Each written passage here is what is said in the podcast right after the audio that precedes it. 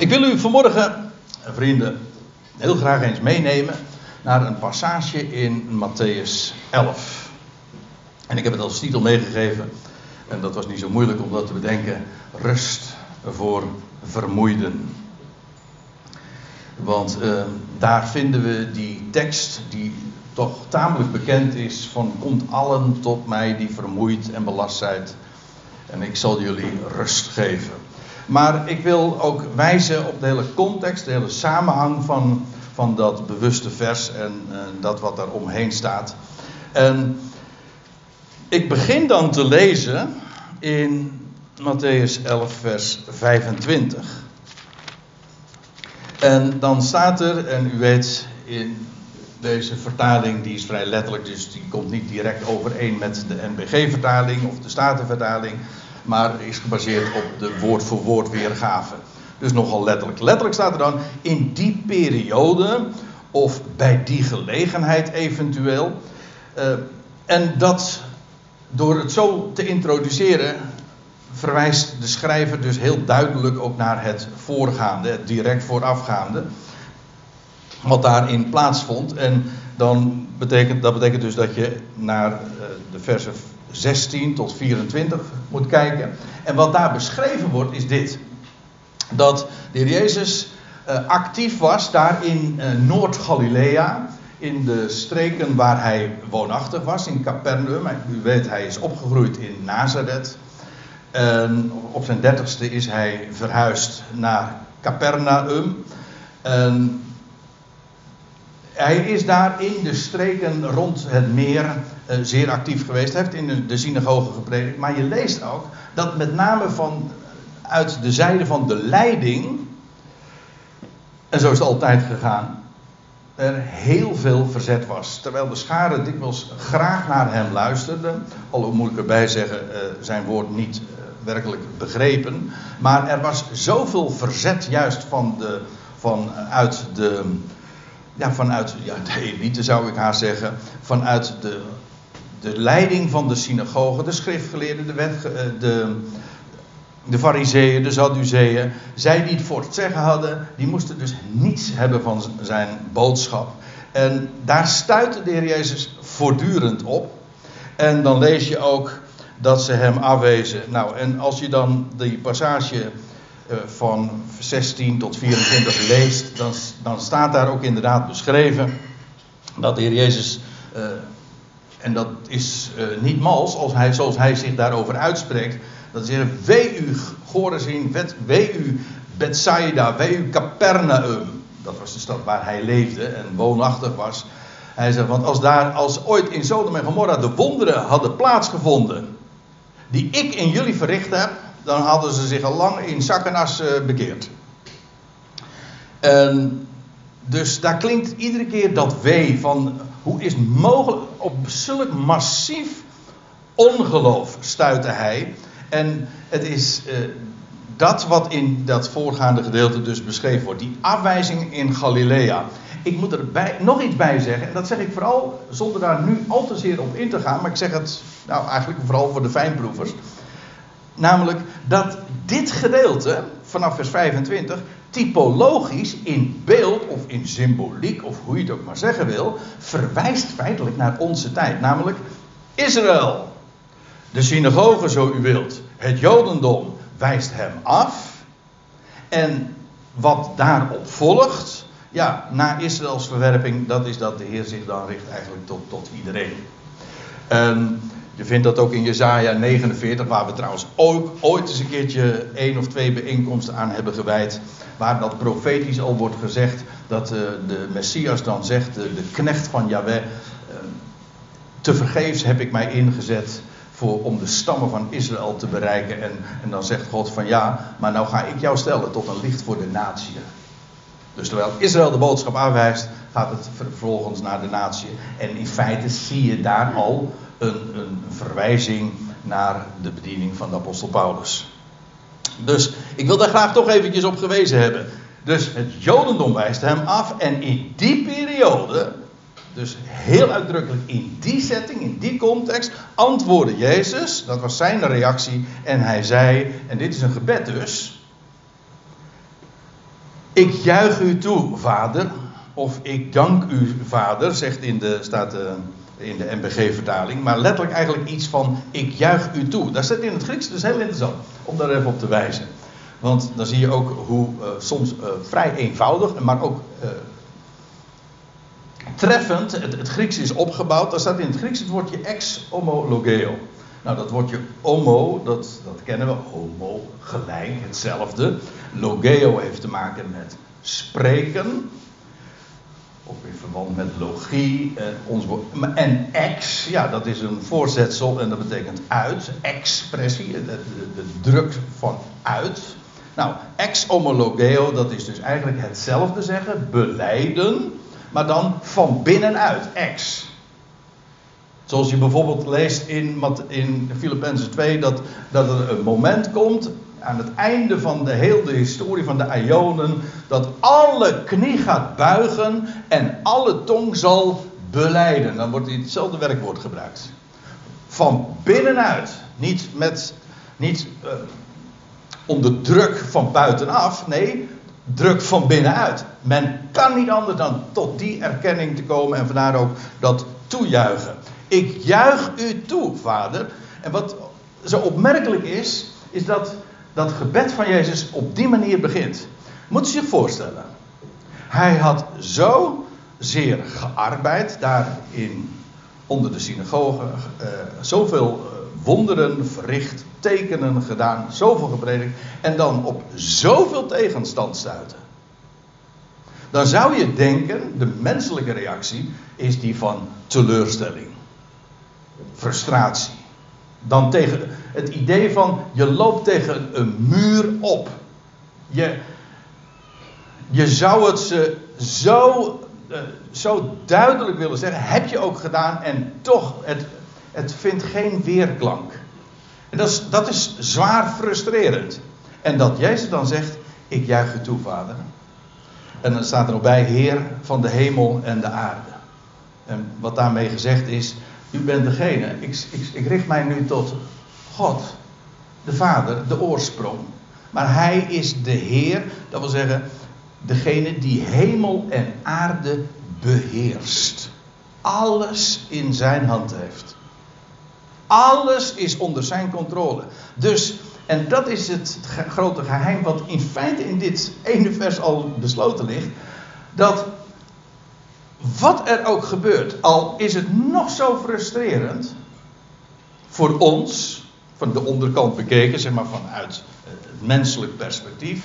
Ja, maar er is een God die alles onder controle heeft. Wij denken dat er dingen misgaan, maar bij hem niet. Bij God gaat er nooit iets mis. Dus als er één ding is die de afgelopen 14 jaar hier ook geklonken heeft, dat staat ook op de voorpagina van mijn website. Bij God gaat er nooit iets mis. Nooit. Alles verloopt volgens zijn plan. In onze beleving misschien wel. En dan kun je tegen een muur oplopen. En dan gaat er van alles fout. En dan had je andere verwachtingen gehad en dat gaat anders. Ja, maar je, moet, je hoeft toch niet te denken dat God op plan B over, over te schakelen. Echt niet.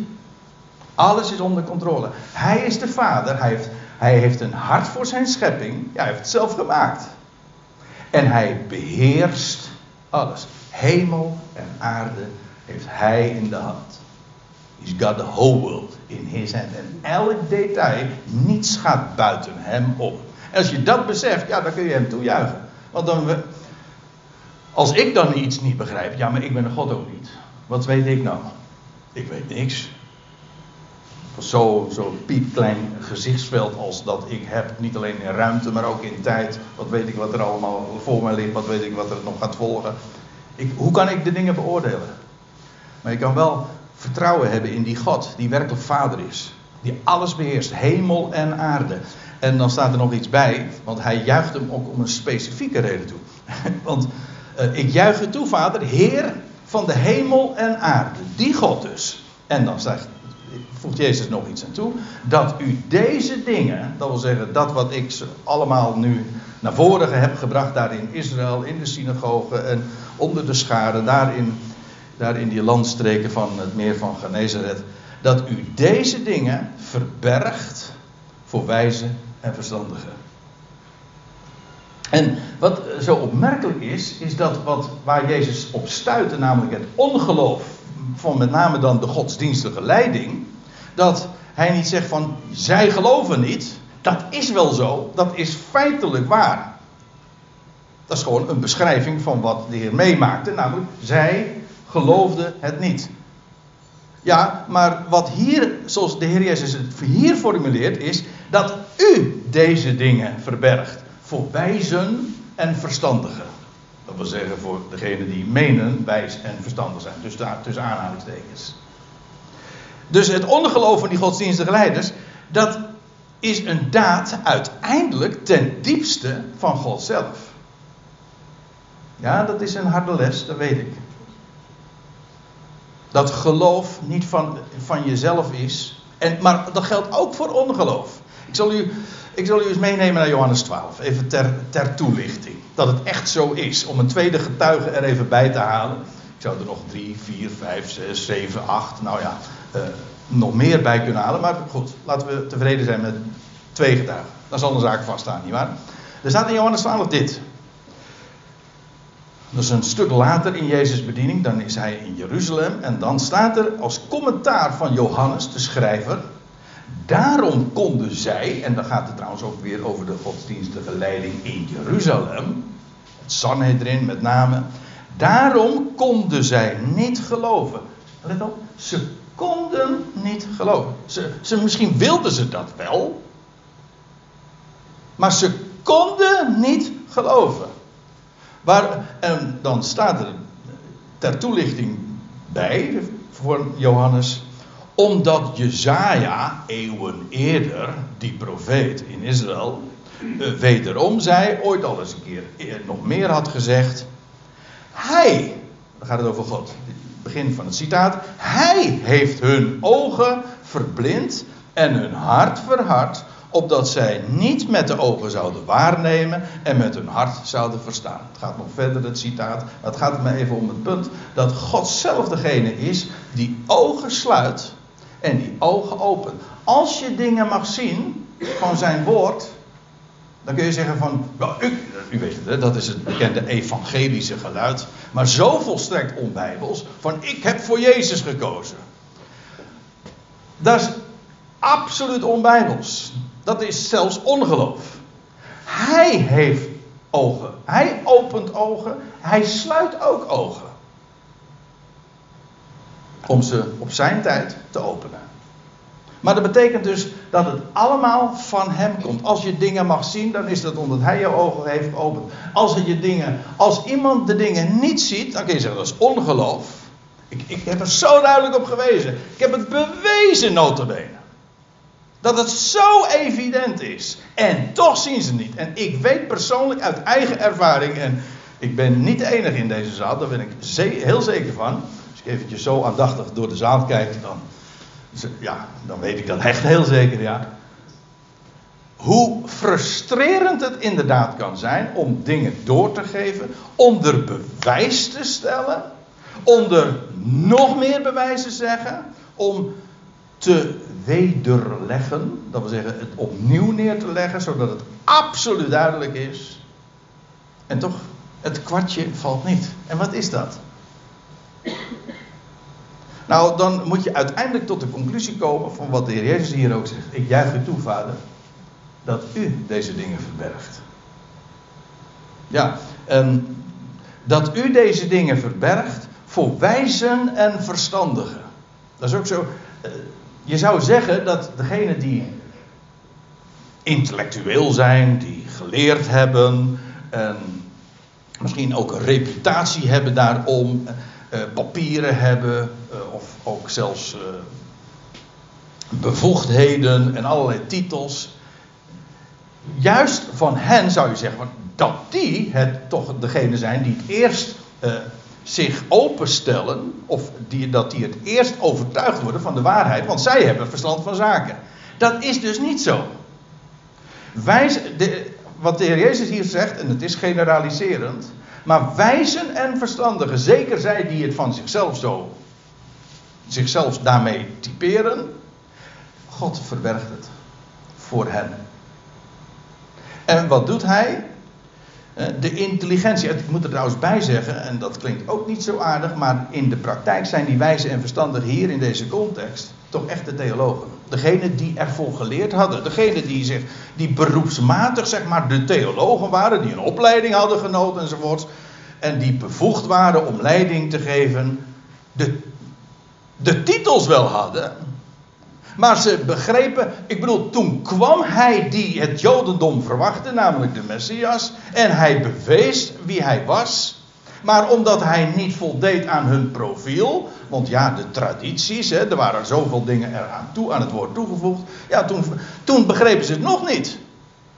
Hoe kwam dat? Nou, dat had allemaal te maken met het feit dat hun eigen bedenksels die ze eraan toe hadden gevoegd schrift en traditie, schrift en beleidenis. Het is, weet u, het was toen zo, dat is vandaag nog net zo. Het fenomeen van, ja, van, van theologie, van dat wat mensen ze hebben bedacht, staat niet open voor het woord. En de Heer zegt, ik juich u toe, vader, dat u, dat u deze dingen verbergt voor wijze en verstandigen. En onthult dus hij verbergt het aan de ene kant voor een bepaalde categorie van degene die het allemaal wel menen te weten en geacht worden het te weten. En aan de andere kant, hij onthult het aan, aan uh, onmondigen, staat er letterlijk. Ja? Aan, aan kinderkunst staat in de MBG-vertaling. Aan kleine kindertjes. Zij die nog niet eens kunnen praten. En dat is dan zo eigenaardig, want ja, dan krijg je dus het vreemde verhaal dat mensen die notabene verstand van dingen hebben, geleerd zijn, niet zien dat wat een klein kind, dat nauwelijks nog kan praten, wel ziet. Zodat iemand, een geleerde op zijn tenen, minder ziet dan een klein kind op zijn knietjes. En, de Heer Jezus zegt hier, ik juich toe vader dat u het zo gedaan hebt. Dat u het onthult aan onmondigen. Ik moet erbij zeggen, onmondigen, ja, dat zijn kindertjes dus. Maar dat is niet hetzelfde als dom. Een klein kindje is niet dom. Dat gaat er ook niet, het is geen verheerlijking van stupiditeit. Nee, maar een klein kind, die is nog open. En dan heb ik het niet over het fontanelletje. Dat is trouwens ook wel eigenaardig dat dat op een gegeven moment, naarmate je ouder wordt, dicht gaat. En naar boven toe word je steeds meer, ik sluit je af. Zou daar wat achter zitten? Maar je, in het begin, je staat nog open. Maar dat is een kind ook. Een kind, is, een kind kan vreselijk intelligent zijn. Sterker nog, ik denk wel eens een keertje, dat raak je kwijt. En ook de vragen die een klein kind kan stellen. Waarom is dat zo? En dan zijn het zulke goede vragen dat de ouder geen antwoord op heeft. En zegt: nee joh. En die vragen we dan wegwuiven omdat we er zelf geen antwoord op meer op hebben. Maar eh, een kind is nog blanco. Dat is het punt, hè. En daardoor ook open, open-minded. En naarmate je groter wordt, ja, dan uh, ben je eigenlijk al helemaal vol geprogrammeerd en sluit je je ook af enzovoorts. Ja, zo gaat dat. Maar wat een uh, waarheid die hier in dit ene vers wordt onthuld. En dat is dat, dat God degene is die ogen sluit en ook opent. En precies uh, tegenovergesteld aan wat de mens zou denken. He, degene die geleerd zijn, die zou je het laten zien. En later ook anderen, eventueel nog. Nee, het is precies omgekeerd. Weet u wat daarachter zit? Het is geen mensenwerk. Eigenlijk is dat ook precies de, hele clue van het hele evangelie. Het is geen mensenwerk. Niets hangt af van de mens. En het feit dat je dingen mag zien, inzicht hebben, mag verstaan, dat is omdat hij je het bekendgemaakt heeft.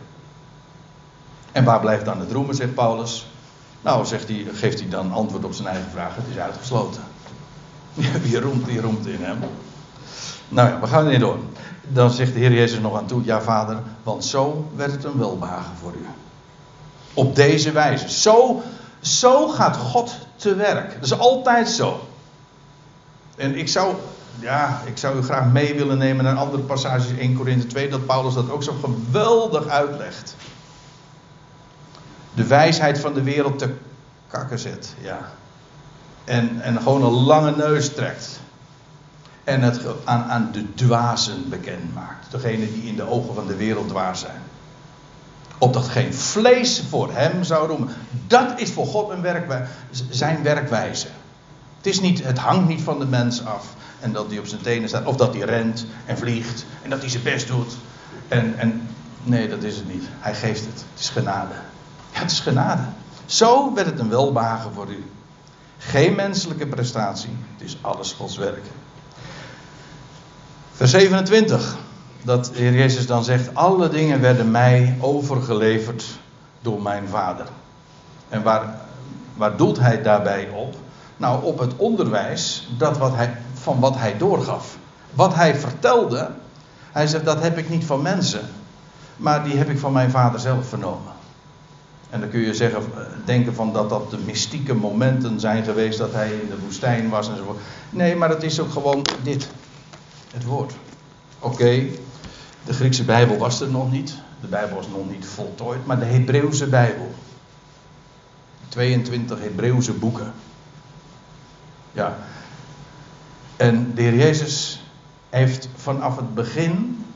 Het enige wat we weten uit zijn jeugd. is uh, dat wat hij als 12-jarige jongen deed. En dat hij dan ook zegt. Hij was bezig met de dingen van zijn vader. Met het woord.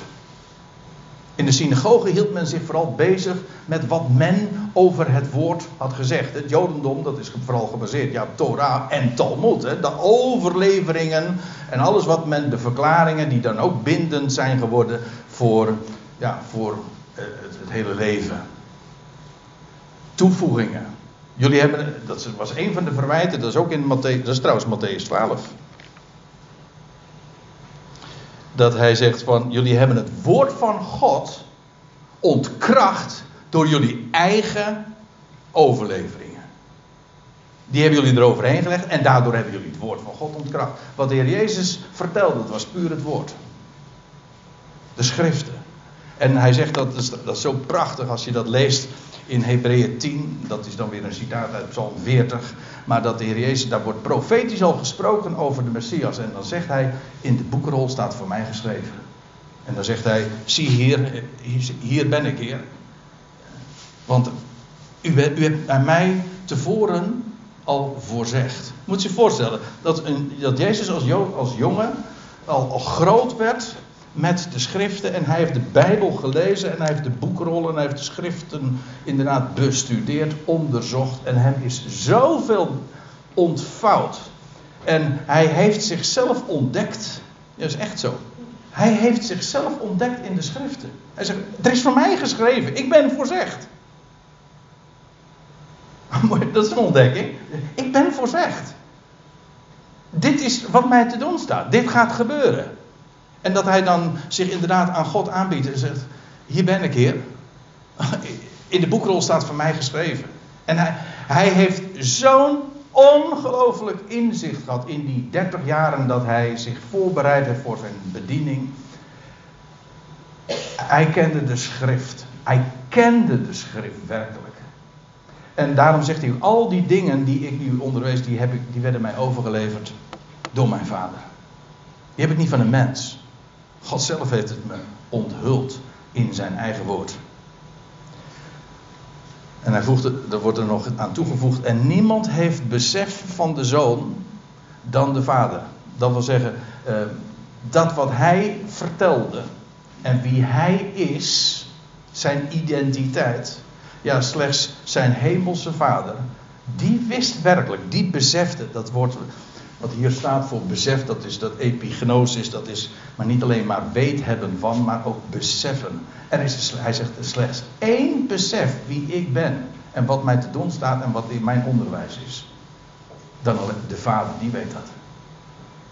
Dat is trouwens ook uh, iets dat je,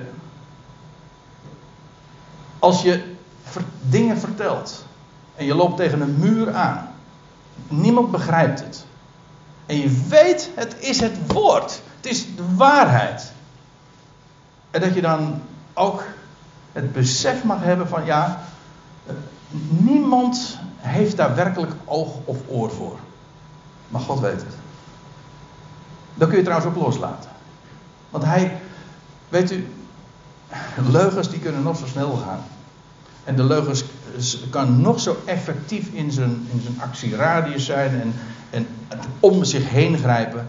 De waarheid komt altijd aan het licht. En dat was, de, wat, dat de rust die de Heer ook heeft. Je zou verwachten, iemand die zo gearbeid heeft, tegen zoveel tegenstand opliep, dat hij inderdaad ontmoedigd en teleurgesteld was. En hij, hij dat is hij niet. Ik juich u toe, vader. Ja, het was dankbaarheid, want zo is het uw welbaar. En u weet het. Niemand begrijpt me, maar u weet het. U kent mij en u weet dat het waar, de waarheid is. Niemand heeft besef van de zoon dan de vader. En niemand heeft ook besef van de vader dan de zoon. Dat zou arrogant kunnen klinken, maar het is gewoon, ja, het is de waarheid. En hij voegt eraan toe, en bij wie de zoon het bedoelt te onthullen. Dat wil zeggen, eh, de zoon vertelt het, hij onthult het. Ja, aan wie? Nou, aan wie er wel oor voor heeft. Aan wie, bij wie God de ogen opent. Dat is niet, dat is niet de massa hoor. Zo werkt God nu ook niet. De massa heeft nooit gelijk. Dat is uh, heel jammer voor de democratie, maar dat is echt zo. Ja, want de democratie gaat ervan uit, nou ja, de, de meerderheid die moet dan maar beslissen, want ja, die zal het wel bij het rechte eind hebben. Ja, helaas, pindakaas. Zo is het niet. In, in het woord werkt het nooit zo. Het zijn de enkelingen. En u zegt van ja, dat klinkt elitair. Nee, het is, ook dat is geen prestatie. Als je de dingen mag zien. En de zoon die onthult het. En bij, ja, hij had er twaalf uitgekozen. En er waren mensen bij wie, die, bij wie het woord ingang vond. Die het wel verstonden. Het merendeel niet.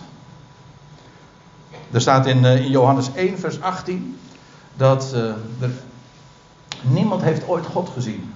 Maar de enige geboren zoon, die aan de boezem nu van de vader is, die heeft hem doen kennen. Als je wilt weten wie de vader is, dan moet je naar zijn beeld. Kijk, God is de onzienlijke. Niemand heeft ooit God gezien. Maar wij kennen zijn icoon, zijn beeld, zijn uitdrukking. En dat is de zoon. En nou komen die woorden, vers 28.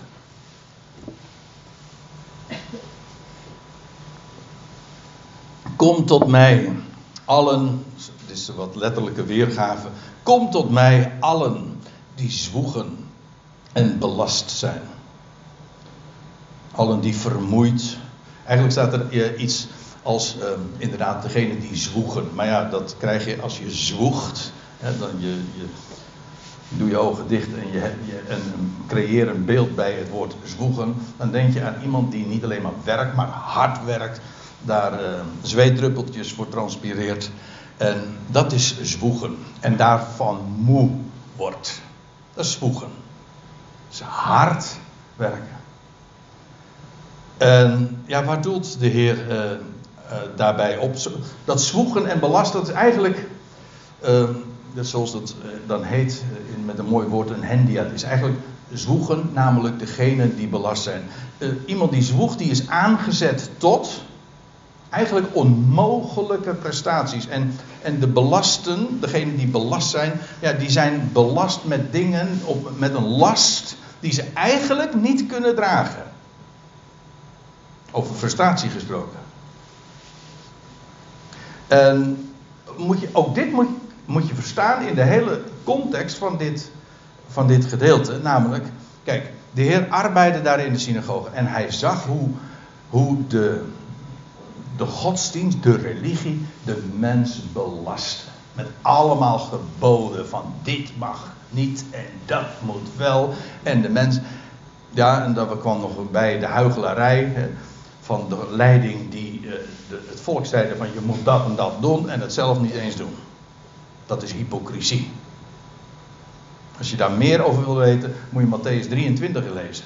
Dan lees je een zevenvoudig wee dat is, dat is het laatste trouwens wat de Heer Jezus aan het publiek gezegd heeft.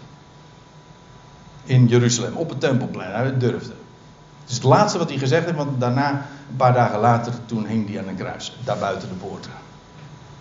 Maar toen, dat was zo streamend.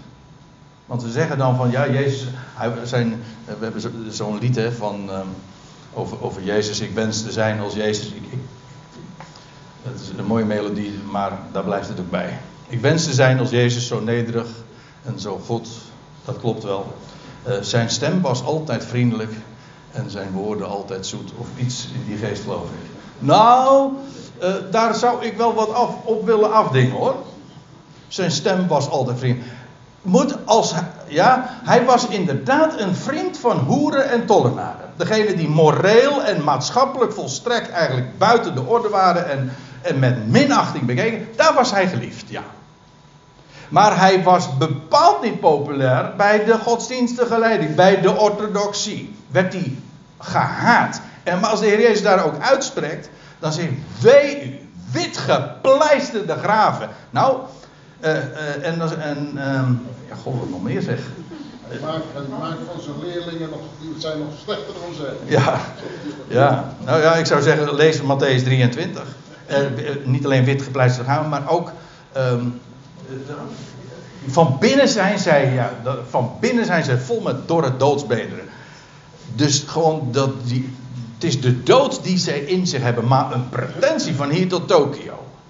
Nou, maar die godsdienst, en dat is bij wat je in godsdienst in het algemeen ziet, is dat mensen aangezet wordt om dingen te proberen en dat moet je, dat mag niet en het lukt nooit.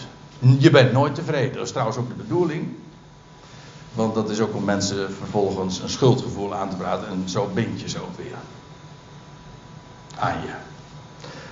En um, ja, het is typerend voor religie. Je weet trouwens, het woord religie is heel apart. Maar uh, dat uh, hangt samen, volgens uh, ooit Augustinus, die dat vanuit het Latijn eens heeft uitgelegd.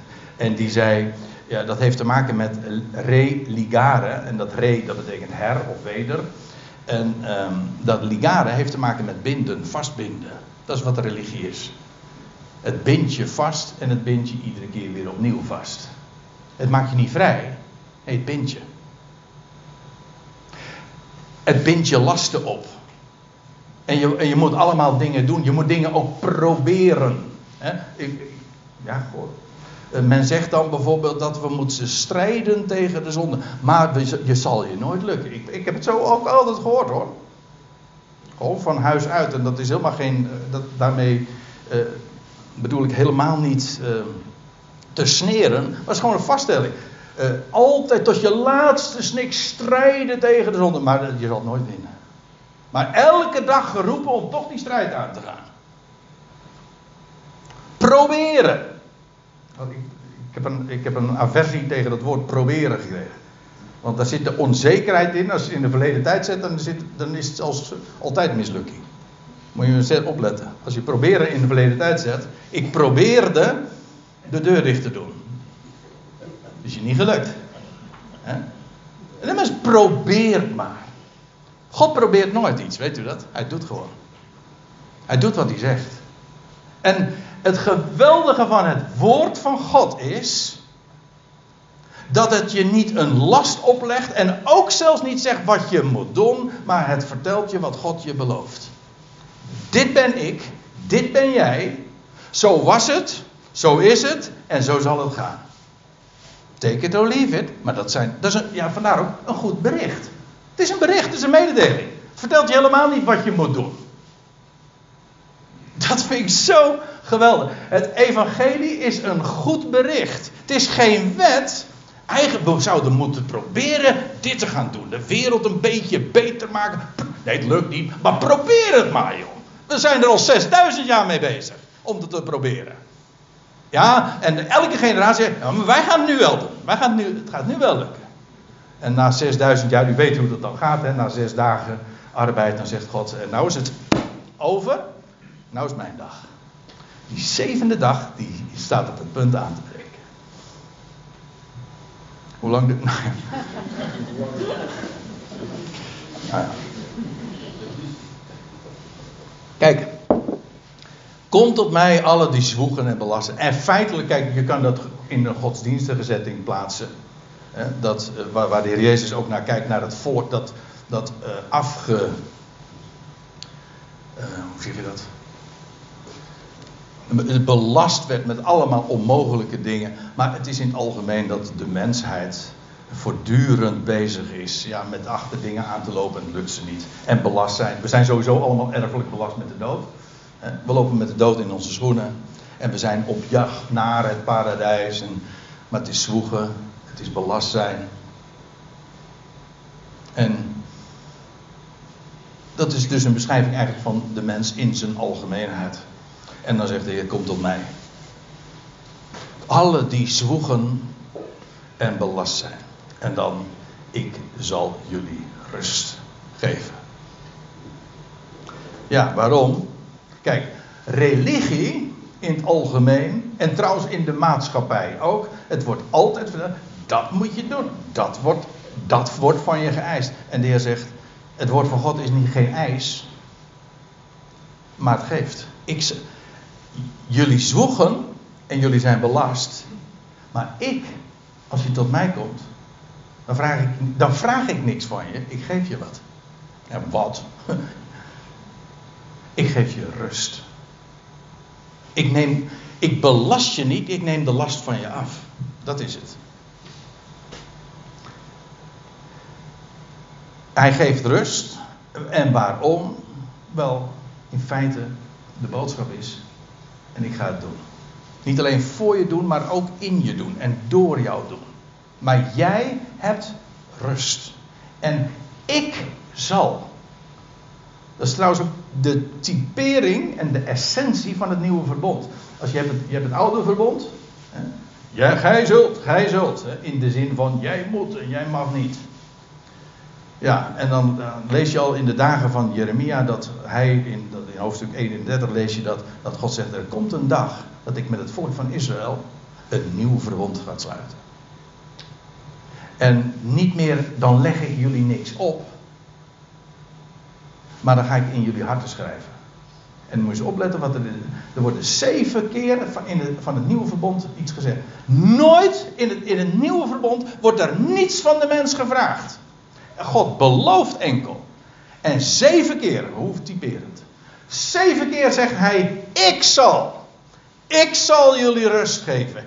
Ik zal mijn wetten in jullie harten schrijven. Dat wil zeggen, dan wordt het niet meer opgelegd. Dan gaat het van binnenuit. Dat is iets totaal anders.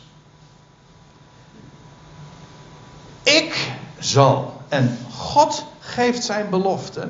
En dan eist hij niet meer, maar dan geeft hij. En dat is rust. Daar vind je inderdaad rust in. Neem het juk van mij op je. Let op, ik, ik heb al verschillende verklaringen gelezen uh, van deze woorden. Er staat ja, neem het juk van mij op, op je. Dat betekent dat uh, de Heer jou, uh, dat de Heer jou een juk geeft. Nee, nee. Mijn juk is niet het juk dat hij geeft, dat is het juk dat hij draagt. Hebt u hem? Neem het juk van mij op je. Het juk dat hij heeft, dat is dat werk dat hij doet. U weet, het, het, hele idee van een juk is ontleend natuurlijk aan de landbouw. Tenminste, de oudere, ouderwetse landbouw, waarbij je een dier of een twee ossen bijvoorbeeld, die zet je voor een ploeg.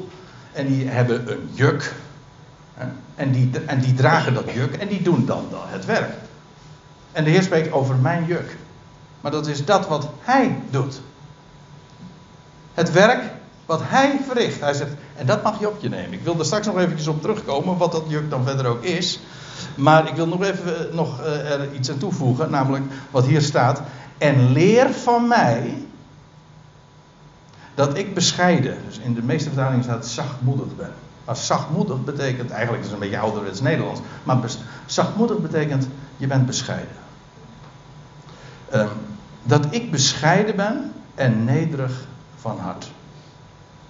Leer dat van mij.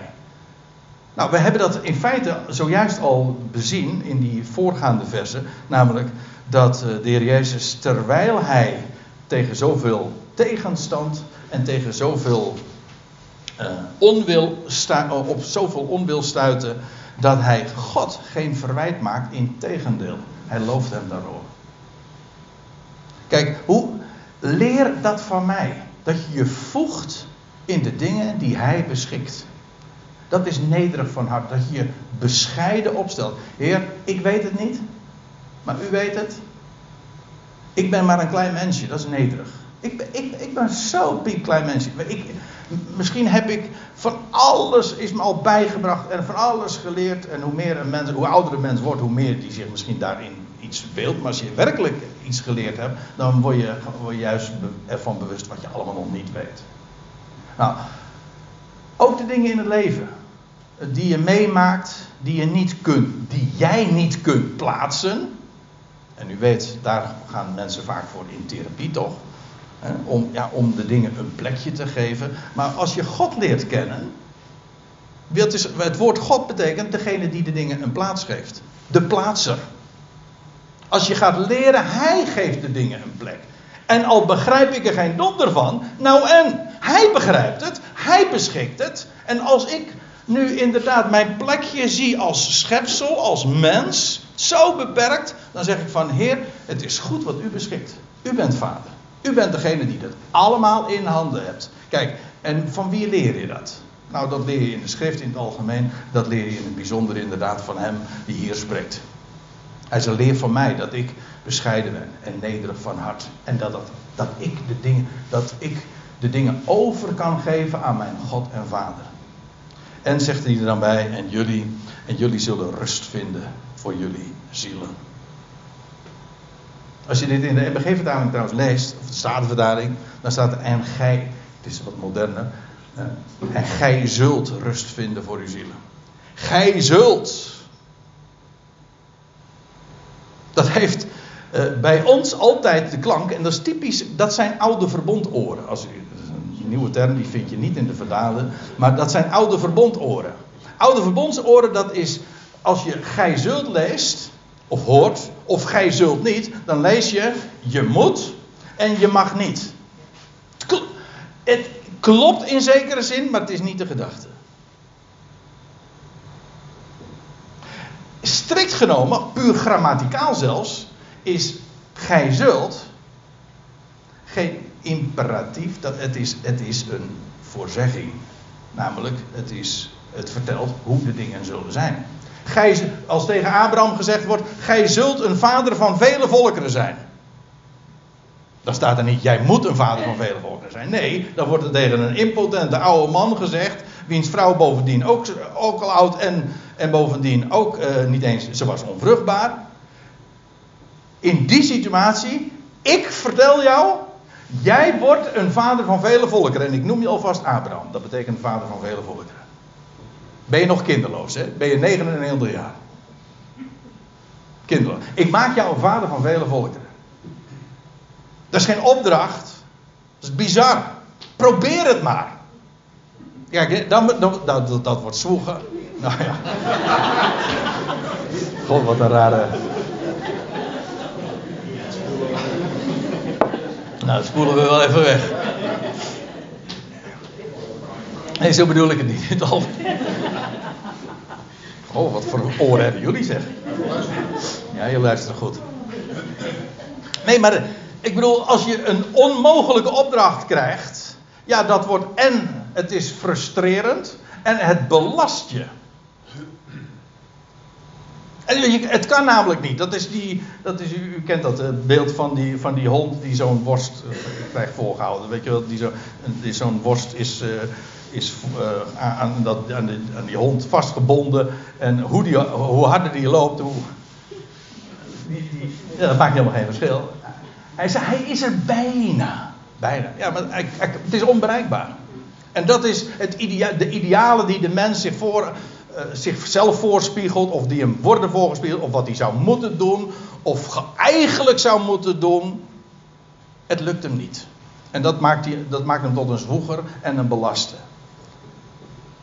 En, maar wat de Heer zegt, je zult rust vinden. Maar dat is niet van wat je moet, dat is een belofte. Je zult rust vinden voor je zielen.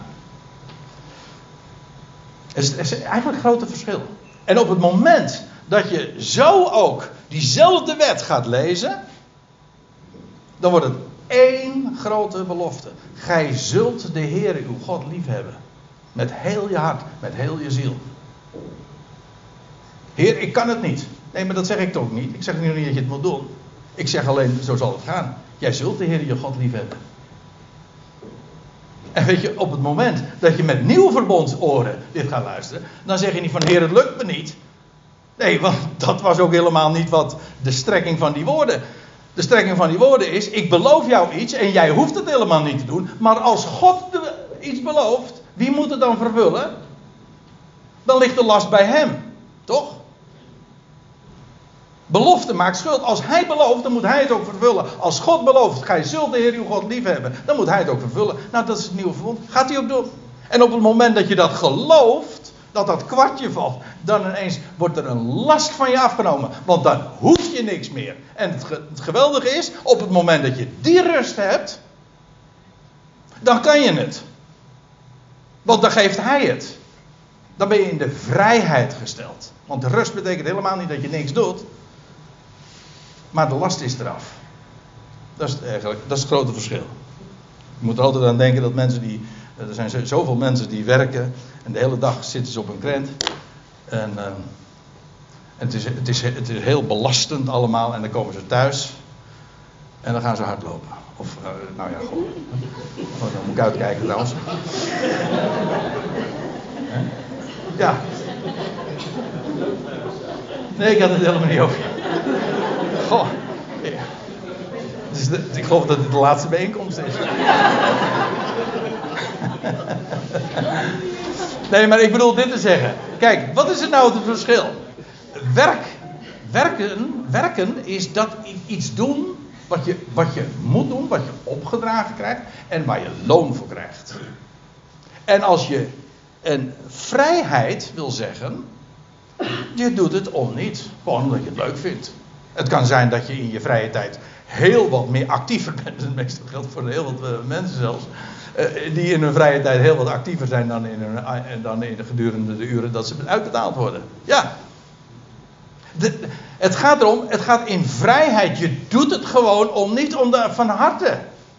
En dan is er een last van je afgenomen. Nou, jullie zullen rust vinden voor je zielen.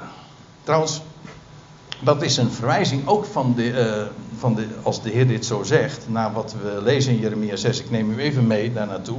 Dan staat er in Jeremia 6, vers 16. Jeremia, die trouwens ook uh, heel wat te klagen had. Zijn naam is ook uh, de reden van een bepaald werkwoord.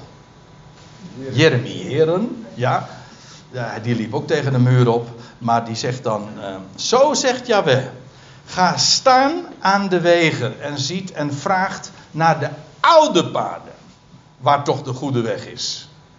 Waar is de goede weg? Nou, bij die oude paden.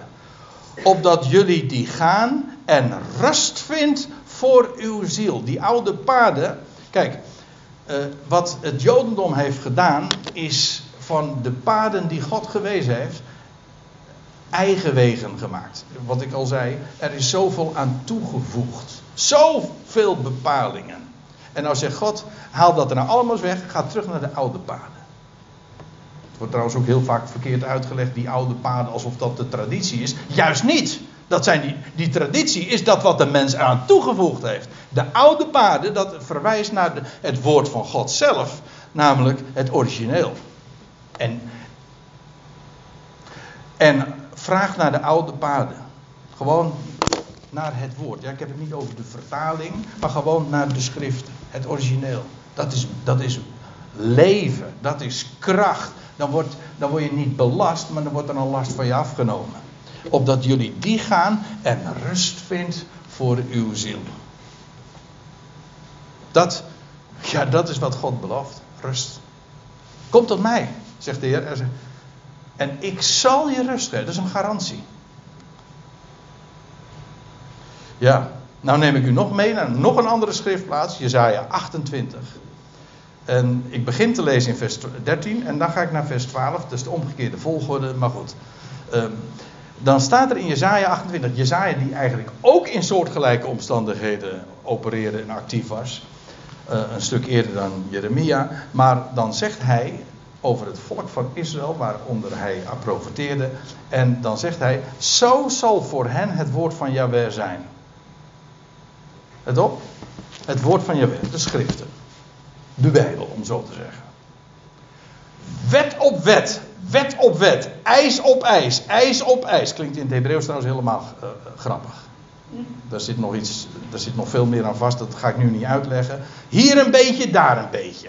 Nou, kijk, zo zal voor hen het woord van Jahweh zijn. Dat wil zeggen, het woord van God heeft men gedegradeerd tot een wetboek. Van dat moet, dat mag niet, wet op wet, wet op wet, ijs op ijs. En hier een beetje en daar een beetje, maar het is allemaal minimaal. Het is zo typisch mensenwerk. Typisch mensenwerk. En dat heeft men van het woord van God gemaakt. Zo zal voor hen het woord van Jahweh zijn. En, maar wat is het? Nou, dan moet je dat, dat lezen in het voorgaande. Dat hij die tot hen zei: Dit is de rust. Geef de vermoeide rust. Dit is de verademing. En dan, maar zij wilden niet horen. Dus aan de ene kant heb je dus het woord. En wat is het woord van God? Dat geeft rust. Dan kom je op adem. Dat belast je niet. Dat neemt een last van je af. Dat wijst je op God die belooft. Hij zegt: Ik doe het. Kan jij het niet? Geen enkel probleem, man. Geen enkel probleem. Ik doe het. En altijd, altijd als dat woord klinkt. Niet alleen maar van wat jij niet kan, dat doe ik. Maar ik ga alle dingen wel maken. Gewoon puur om niets. Altijd is de reactie van de mens. Dat kan niet. Dat kan niet. Dat is te makkelijk. Dat is veel te eenvoudig. Dus altijd, is de afgelopen 14 jaar en dat zal de komende jaren ook echt niet anders gaan. De reactie op het goede bericht. Van in het algemeen. Van de orthodoxie. Dat is maar te makkelijk. Maar eh, waarom? Omdat het voor hen het woord van Yahweh wet op wet, ijs op ijs is. En zelfs al zijn het betrekkelijk lichte eisen, het blijft altijd nog van je dit moet je doen en dat moet je doen. En als er één ding is, uh, ja, wat het goede bericht inhoudt, dat is helemaal niet. Er, er moet niks. Er moet niks. Het vertelt, het vertelt wie God is en hoe de wereld in elkaar steekt. En dat is het. En dat woord verandert een mens, hervormt je denken, zodat je uitzicht krijgt. Ja. Ja, dat is, dat is rust. Geef de vermoeide rust, dat is de verademing. En dat geeft uitzicht. En dan zegt de Heer Jezus tenslotte nog in vers 30, zo eindigt Matthäus 11 dan ook, dat is de passage. Want mijn juk is geschikt. Mijn juk, juk is zacht. Ja, eigenlijk staat er, ik heb een, eh, een maand of wat geleden, heb ik hier eh, over dit ene Griekse woord heb ik een, een hele bijbelstudie gegeven. Dat is heel boeiend. Maar het woord wat hier staat is letterlijk inderdaad geschikt. Dat is goed voor jou, dat past. Is, eigenlijk, dat is bruikbaar. Daar kan je wat mee. Inderdaad, in de praktijk is dat dat juk van mij. Als jij, als jij dat dan op je neemt, hè, als je dat tot je neemt, dat ik het werk doe, ja, dat is, daar kun je wat. Daar kun je echt wat mee. Want mensen denken van dat als je nou niks wordt opgelegd, dat is maar makkelijk. Je moet, ik heb altijd nog geleerd ook, eh, dat is ook een van de principes van retorica. Je moet eh, een verhaal moet je inleiden en dan krijg je een, een, verhaal van drie punten. En de conclusie moet zijn, wat je, je moet aan het begin al weten wat je gedaan wil krijgen van de mensen na afloop. Wat, wat de mensen moeten doen na afloop. Ja, en mensen denken dat als je nou alleen maar belofte geeft van God, wie Hij is en het uitzicht, dat is het. En dat je daar niks mee kan. Ik zal u vertellen, en dat is niet alleen mijn eigen ervaring, maar de ervaring van velen hier. Daar kan je juist wat mee. Daar kan ik mee leven, zo kan ik ademen, zo kan ik rusten en zo kan ik opstaan en zo kan ik werkelijk elke dag in vreugde en vrede leven. Zonder dat er iets moet. Ja, dat woord is inderdaad zo geschikt. Terwijl, ja, en mensen zeggen, ja, maar je krijgt, jij, jij hebt geen juk. Nee, maar hij heeft een juk. En dat juk van hem, dat is zo geschikt voor mij. Mijn juk is geschikt, ja. En mijn last. Eigenlijk mijn juk en mijn last, zegt de Heer, dat is jouw rust. Ik, ja, ik, u denkt misschien van wat is dat voor een plaatje hiernaast. Nou, dit is een plaatje dat refereert aan Johannes 5. Dat is die geschiedenis van die verlamde man. Die al 38 jaar lang. Dat is de periode dat Israël trouwens in de, onder, de, onder druk, onder de last van de wet in de Sinaï uh, rondzwierf. Ja, oké. Okay. Uh, 38 jaar man was die man verlamd. Hij kon niet lopen. En dan lag hij daar op een matrasje. En toen kwam de Heer op de Sabbat. Het werd hem buitengewoon kwalijk genomen. Want de Heer geneest hem. En toen werd hij vervolgens er, uh, door de schriftgeleerden, de orthodoxe leiders van zijn dagen, werd hij ervan beticht van dat hij gearbeid had, want hij had deze man genezen. Het was ook een Sabbat, ja. Maar wat zei de Heer toen de Heer uh, daar kwam? Bij die man. Prachtige geschiedenis. Bij de zuilengang. Vijf zuilen. Nou ja. Nee, ik ga dat allemaal niet vertellen. Maar dat is zo'n mooie geschiedenis. Wat de Heer dan zegt tegen die man die daar 38 jaar lang, of in ieder geval 38 jaar verlamd was en op dat matrasje ligt. En dan zegt hij van, sta op. Neem je matras op en wandel. Oh ja, daar werd die man ook nog om. om, om dat is eigenlijk komisch, de tegenstand die je dan krijgt. Die man die werd vervolgens vervolgd omdat hij een last op zich had genomen. Maar het was gewoon een matrasje. Dat was juist de rust. Dat was juist de rust. Dat was geen, niet zo'n zo'n poelman-matras natuurlijk, hè? dat heb ik er niet over. Nee, ik heb een matrasje, gewoon zo'n lichtmatrasje. Want dat, heb je, dat is juist dat is een embleem van rust. Kijk, 38 jaar bij wijze van spreken heeft hij daarop gelegen. Want een man die kon helemaal niet lopen. Was het een beeld, eigenlijk was dat matras, was een beeld van zijn onvermogen. Wat hij niet kon. Vervolgens, sta op, dat is altijd de boodschap. Sta op, nieuw leven. En nou kon die man wandelen. In de rust, was op de Sabbat, ja. En nu werd dat matrasje, datzelfde matrasje, wat eigenlijk een uitbeelding van zijn onvermogen was, werd een uitbeelding van de rust. Kijk, dat is de. Dat, neem mijn juk op me en mijn last is licht. Kijk, dat is dat matrasje. Zo wandel je dan. Dat wil niet zeggen dat je alleen maar ligt. Dat wil gewoon zeggen, je leeft gewoon. Je hebt rust. Je kan genieten. Je hebt een open venster op de toekomst. Kijk, dat is leven. Mijn, mijn juk, zegt de Heer, dat is geschikt. Dat is zacht. En de last van mij, die is licht. Want ik doe het werk. En zo kan jij leven. Inderdaad, met een matrasje op je, onder je arm en dan is het sabbat. En laat de mensen dan maar praten van dat mag jij helemaal niet. Leef. Ja. En zo heb je inderdaad rust.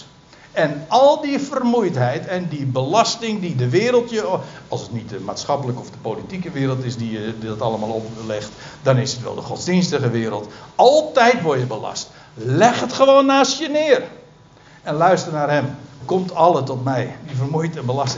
Ik zal je rust geven.